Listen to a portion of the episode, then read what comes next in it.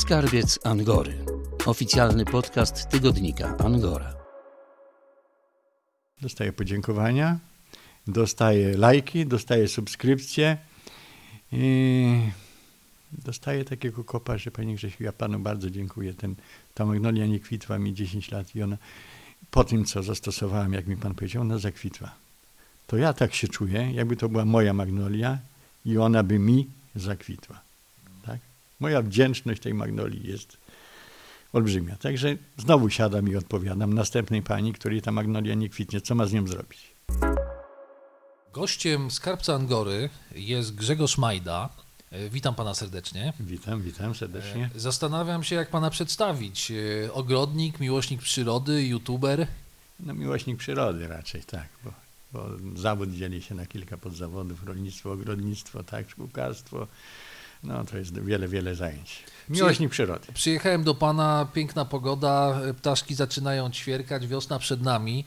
E, Miliony Polaków, e, jak co roku zresztą, rzuciło się do szkółek ogrodniczych, zaczynają oglądać swoje ogrody. Proszę mi powiedzieć, co jest takiego w ogrodnictwie, co jest takiego w uprawianiu roślin, bylin, krzewów, drzewek, że kochają to wszyscy? obserwacja życia i to pięknego życia, połączonego jeszcze z tym śpiewem ptaków, nie? Bo jak jesteśmy w naturze, to są kwiaty, które rosną, ale są kwiaty też, które fruwają i jeszcze śpiewają.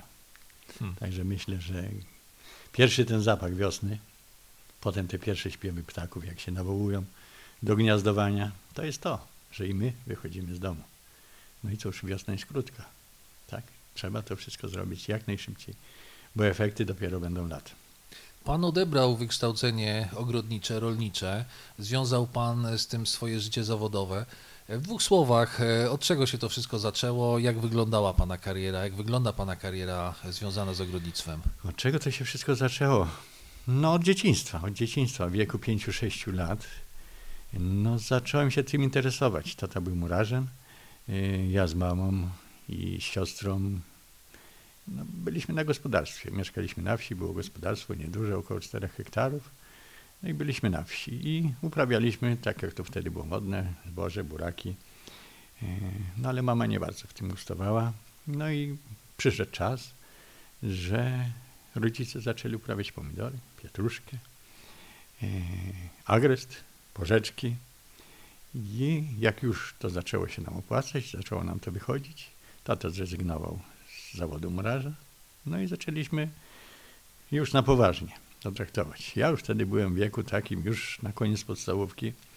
Bardzo mnie to wciągnęło, mimo że to był dla dzieci taki duży obowiązek, żeby pomagać, ale ale mnie to zawsze ciągnęło, bo zawsze byłem przy tej rozsadzie, przy tym siewie, przy tym sadzeniu. Martwiłem się, jak to zmarznie. No i cóż, takim marzeniem było założyć sad, żeby co roku tam nie sadzić w tych miejscach nowych, tych, tych, tych roślinek, nie sadzić wczesnych ziemniaczków, pomidorów, które tam często marzą, żeby posadzić sad. No, i ja wpadłem na ten pomysł, żeby sam wyprodukować drzewka. W wieku jeszcze szkoły podstawowej wyprodukowałem już część drzewek, które poszły potem do sadu. Resztę dokupiliśmy w takiej Jakie sąsied- gatunki? Jakie to były gatunki? No, zaczęliśmy od wiśni. Zaczęliśmy od wiśni i od pielęgnacji starego sadu. To był taki stary sad jeszcze z czasów przedwojennych, Antonówki zresztą i jeszcze kilka innych, konselki, kosztele. Zaczęliśmy je szyc, ładne parasole, tak żeby to owocowało. Przetwórnie wtedy były głodne tego owocu, także czy żuwane, czy spady szło to bardzo ładnie, no ale podstawą były wiśnie. Wtedy był to taki dosyć intratny interes, był to nowy, była to nowa dziedzina. Y, W naszym kraju nikt się tym nie zajmował, także byliśmy takimi prekursorami na tamtą okolicę. No i cóż, potem szkoła ogrodnicza, bo albo chciałem być ogrodnikiem, albo rybakiem. Y, Rybakiem niekoniecznie mogłem być, bo nie było morza blisko, nie było dużej rzeki blisko, były tylko dwa jeziora, to wolałem sobie iść powędkować. No poszedłem do szkoły ogrodniczej. No tam też przez to, że miałem już takie większe doświadczenie, bo, bo z domu, no trochę się wyróżniałem tam w tych uczniów, z tych uczniów, bo oni przyszli przeważnie z miasta albo z gospodarstw rolniczych, chcieli być ogrodnikami, nie mieli z tym stycz, styczności. Ja już taką styczność miałem, nie? Także bardziej mnie to satysfakcjonowało, że, że ja już coś potrafię. Nie. No potem co, pierwsza praktyka, zakładaliśmy z moim kierownikiem, poszedłem na staż, zakładaliśmy szkółkę krzewów ozdobnych jako piersi. Też tak do tych pierwszych tych to mam jakoś takiego pecha. No, zwoziliśmy po gałązce, po gałązce te iglaczki, żeby, żeby założyć szkółkę krzewów ozdobnych. Potem liściaste krzewy, no i tak to się zaczęło. Potem przyszła y, pierestrojka, czyli wszystko runęło, tak, te zakłady duże, te PGR-y, te, te spółdzielnie produkcyjne, to padło. No i czas było na, na swoje. Także po pół roku pracy w tym, w tym zakładzie, po założeniu tej szkółki pierwszych jej ram, no trafiłem na gospodarstwo, które kupiliśmy już z żoną. Już wtedy, wtedy byłem świeżym małżonkiem. No i tak, jedno gospodarstwo, drugie. Zanim będzie Pan kontynuował tą opowieść, ja myślę, jestem winien słuchaczom e, informację, dlaczego w ogóle z Panem rozmawiamy. E, można powiedzieć, moim zdaniem, że Pan jest takim w pewnym momencie e, stał się pan najważniejszym e, ogrodnikiem w Polsce, takim ogrodnikiem numer jeden. E, pana popularność na YouTubie, pana popularność na Facebooku, bardzo e, mocne tutaj sukcesy, jeżeli chodzi o odsłony. E, 5 milionów e, na YouTubie e, odsłon notuje pan, e, pana kanał e, e, miesięcznie. To są rzeczy naprawdę godne, godne uwagi. E, ale to nie wzięło się znikąd. To, o czym Pan opowiada, to jest pewna droga, pewien proces, pe- pewien, e, pewna droga dojścia do tego sukcesu, który, który Pan osiągnął teraz. Tak, to było zbieranie po prostu życiowego doświadczenia. I moja wiedza głównie opiera się na tym, że ja to przeszedłem sam na swoich plecach i stąd te moje rady są może bardziej celne.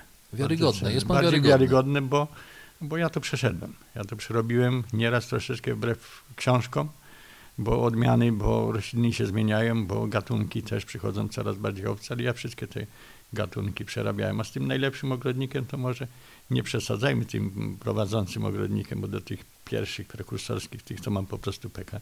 Może jestem po prostu przystojny niesamowicie. No szkoda, że, że Państwo tego nie widzą, to jest, to jest podcast.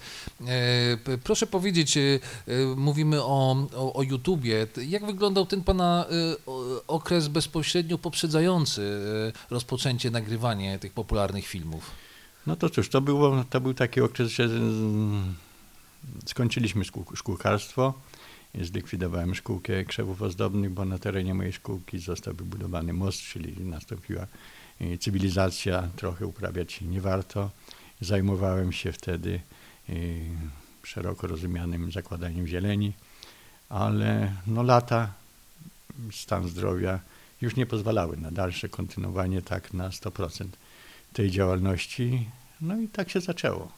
Moim marzeniem było, że po latach tej pracy w tym, tym ogrodnictwie będę wydawał jakieś broszurki, jakieś takie małe porady, które może znajdą się w markecie, może pomogą komuś tam celniej wybrać swoje rośliny. I córka wpadła z synem na ten pomysł, żeby to były filmiki.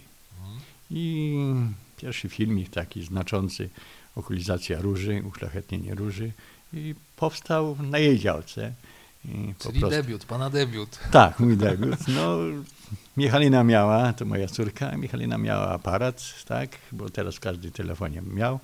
No i nagrała, jak ja tą różyczkę okulizuję, żeby to była różyczka piękna, żeby jej tam ładnie rosła. No i puściliśmy do sieci. No i o dziwo wszyscy zaczęli to oglądać. No, no wiadomo, że pierwszy rok no nie było od razu 5 milionów wyświetleń, ale ludzie zaczęli sobie polecać, przekazywać.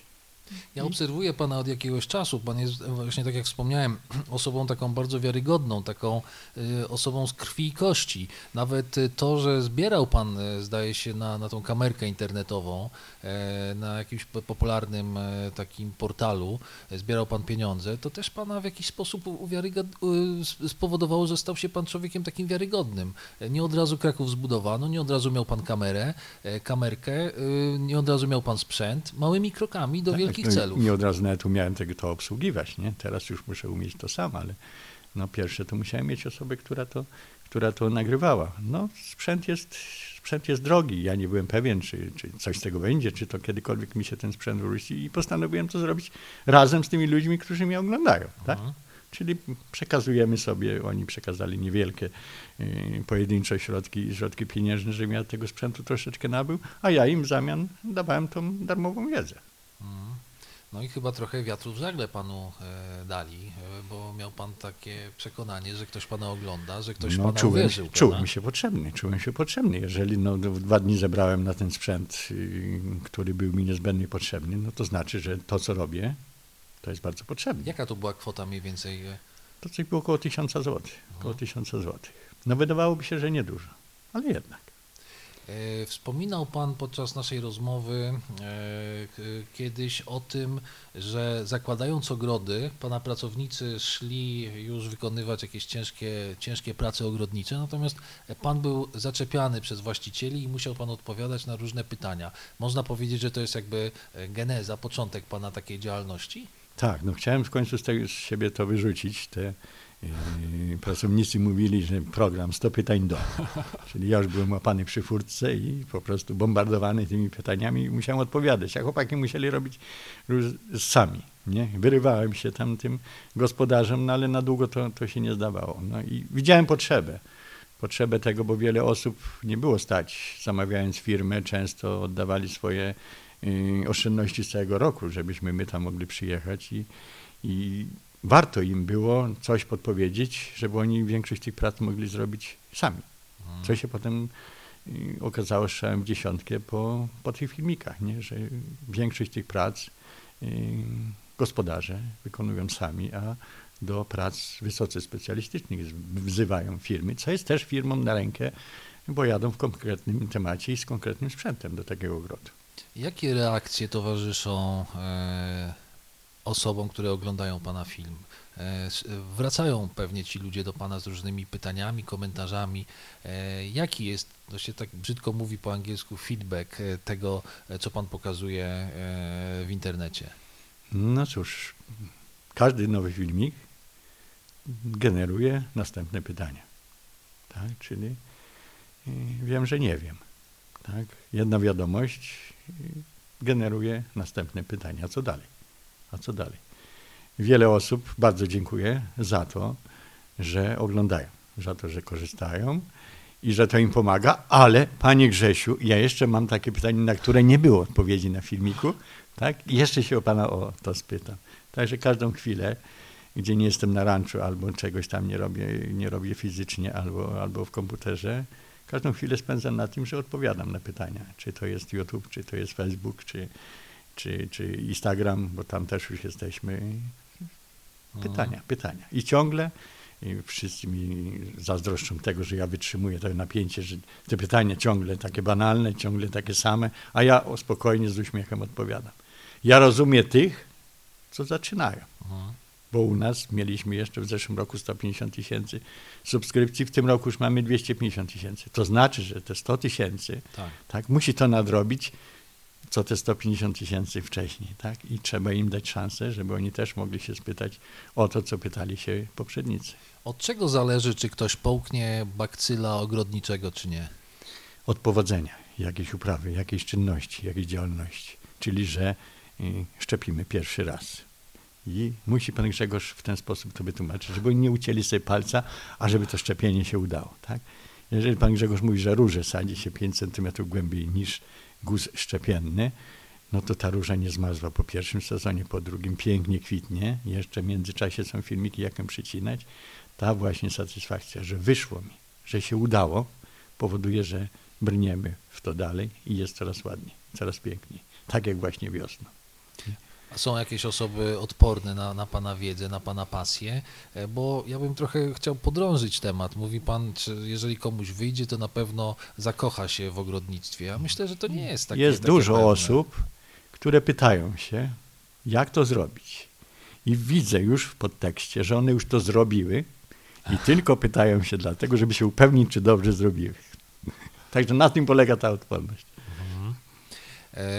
E, Pan te rady przekazuje za darmo, a to chyba nie wszystkim się podoba, że e, Pan jako profesjonalista, człowiek z branży zdradza czasami być może e, jakieś takie profesjonalne tajemnice. No, pierwsze były takie doniesienia po pierwszym pół roku, pół roku tej działalności, że jednak tam komuś szkodzę, że odbieram y, klientów na tą czynność albo na tę roślinę, bo, bo ci, co mnie słuchają, potrafią zrobić to sami. Ale y, po dwóch latach y, wynik okazał się odwrotny, że to szkółki są oblegane, bo ich klienci, mimo że nigdy nie mieli styczności z kwiatami, nagle zaczęły im wychodzić, kupują następne i następne i następne. I zaszczepienie jednej roślinki, czy ukorzenienie jednej roślinki powoduje chęć posiadania jeszcze wielu, wielu innych roślin. Także wszyscy i tak lądujemy w szkółkach. Zresztą ja też polecam.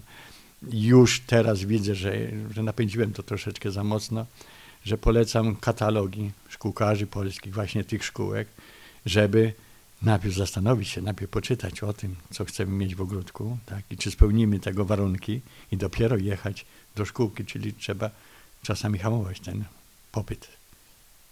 No bardzo ciekawe jest to, co Pan opowiada. Tak się trochę zamyśliłem, e, muszę powiedzieć. No bo zastanawiam się, że Pan e, nad tym, że Pan jest chyba naprawdę szczęściarzem. E, mógł Pan wykonywać jakieś trudne, ciężkie zawody, a tak sobie Pan urządził życie, że funkcjonuje Pan wśród roślin, śpiewających ptaków, cały czas dookoła piękna przyroda. E, no myślę, że to jest wielki, wielki przywilej tego, co pan robi. No lubię być wesoły. Tak, lubię dobry humor, czasami lubię sam zażartować, a w innej pracy by było ciężko. Tak, na budowie mm, przeważnie słyszymy jakieś różne epitety. Przy komputerze, jak nam coś nie wychodzi, tak nam się coś skasuje, też jesteśmy skłonni do nerwów, tak?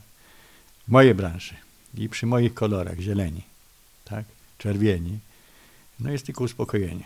Tak? Ja jestem pogodnym człowiekiem i mało zwracam na to uwagi, co posiadam. Ważne, co robię codziennie. Mm. I to mi daje satysfakcję i w tym będę już do końca, jak tylko będę miał siły. Proszę mi powiedzieć, jakie są tajemnice Pana branży? Kiedyś robiłem wywiad z małżeństwem, które zajmowało się właśnie sadzonkami. E, ogrodnictwem i mówiło o swoich sadzonkach, że zajmują się, że to jest handel żywym towarem. Oczywiście tak żartobliwie rzecz e, ujmując. E, to jest chyba trudny, trudny kawałek chleba.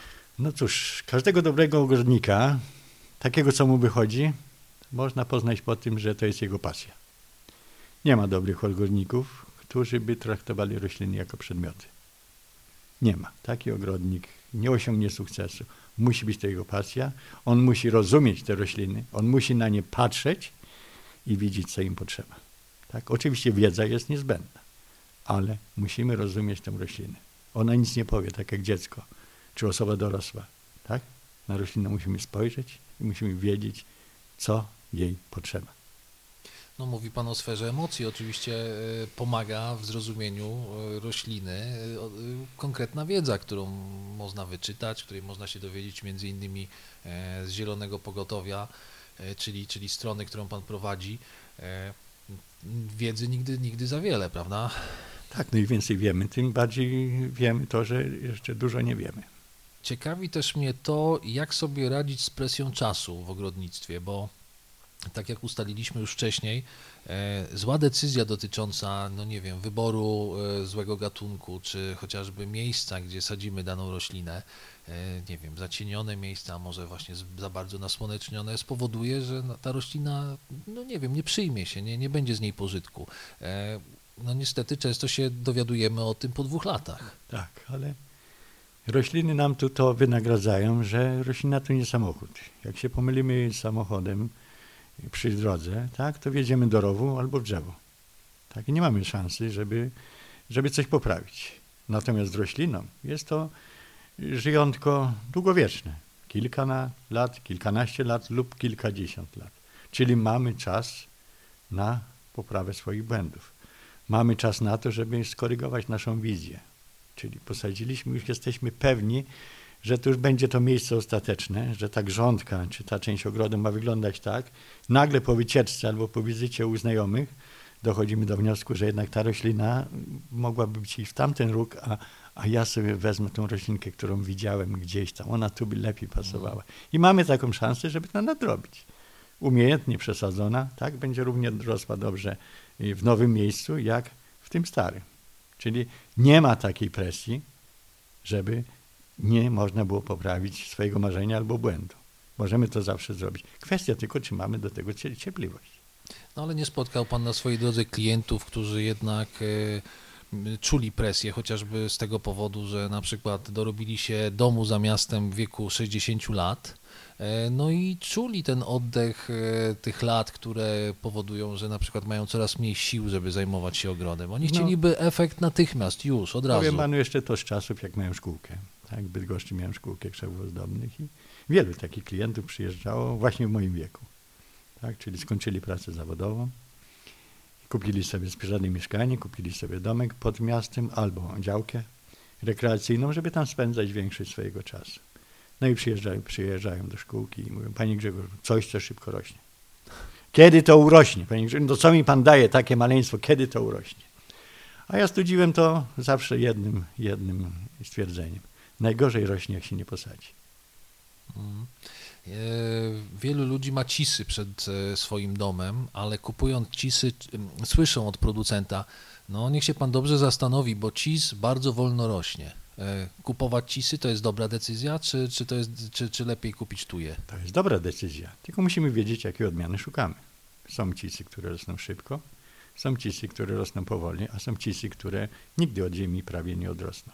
Także do tego są potrzebne katalogi albo wiedza z naszych filmików, że na żywopłot szukamy na przykład Taxus Media Hixi. Mhm. E, Kiedyś chciałem kupić graby na żywopłot. E, W szkółce leśnej rozmowy już były bardzo zaawansowane. Przepraszam za taki prywatny wtręt. Usłyszałem wtedy, niech się pan dobrze zastanowi.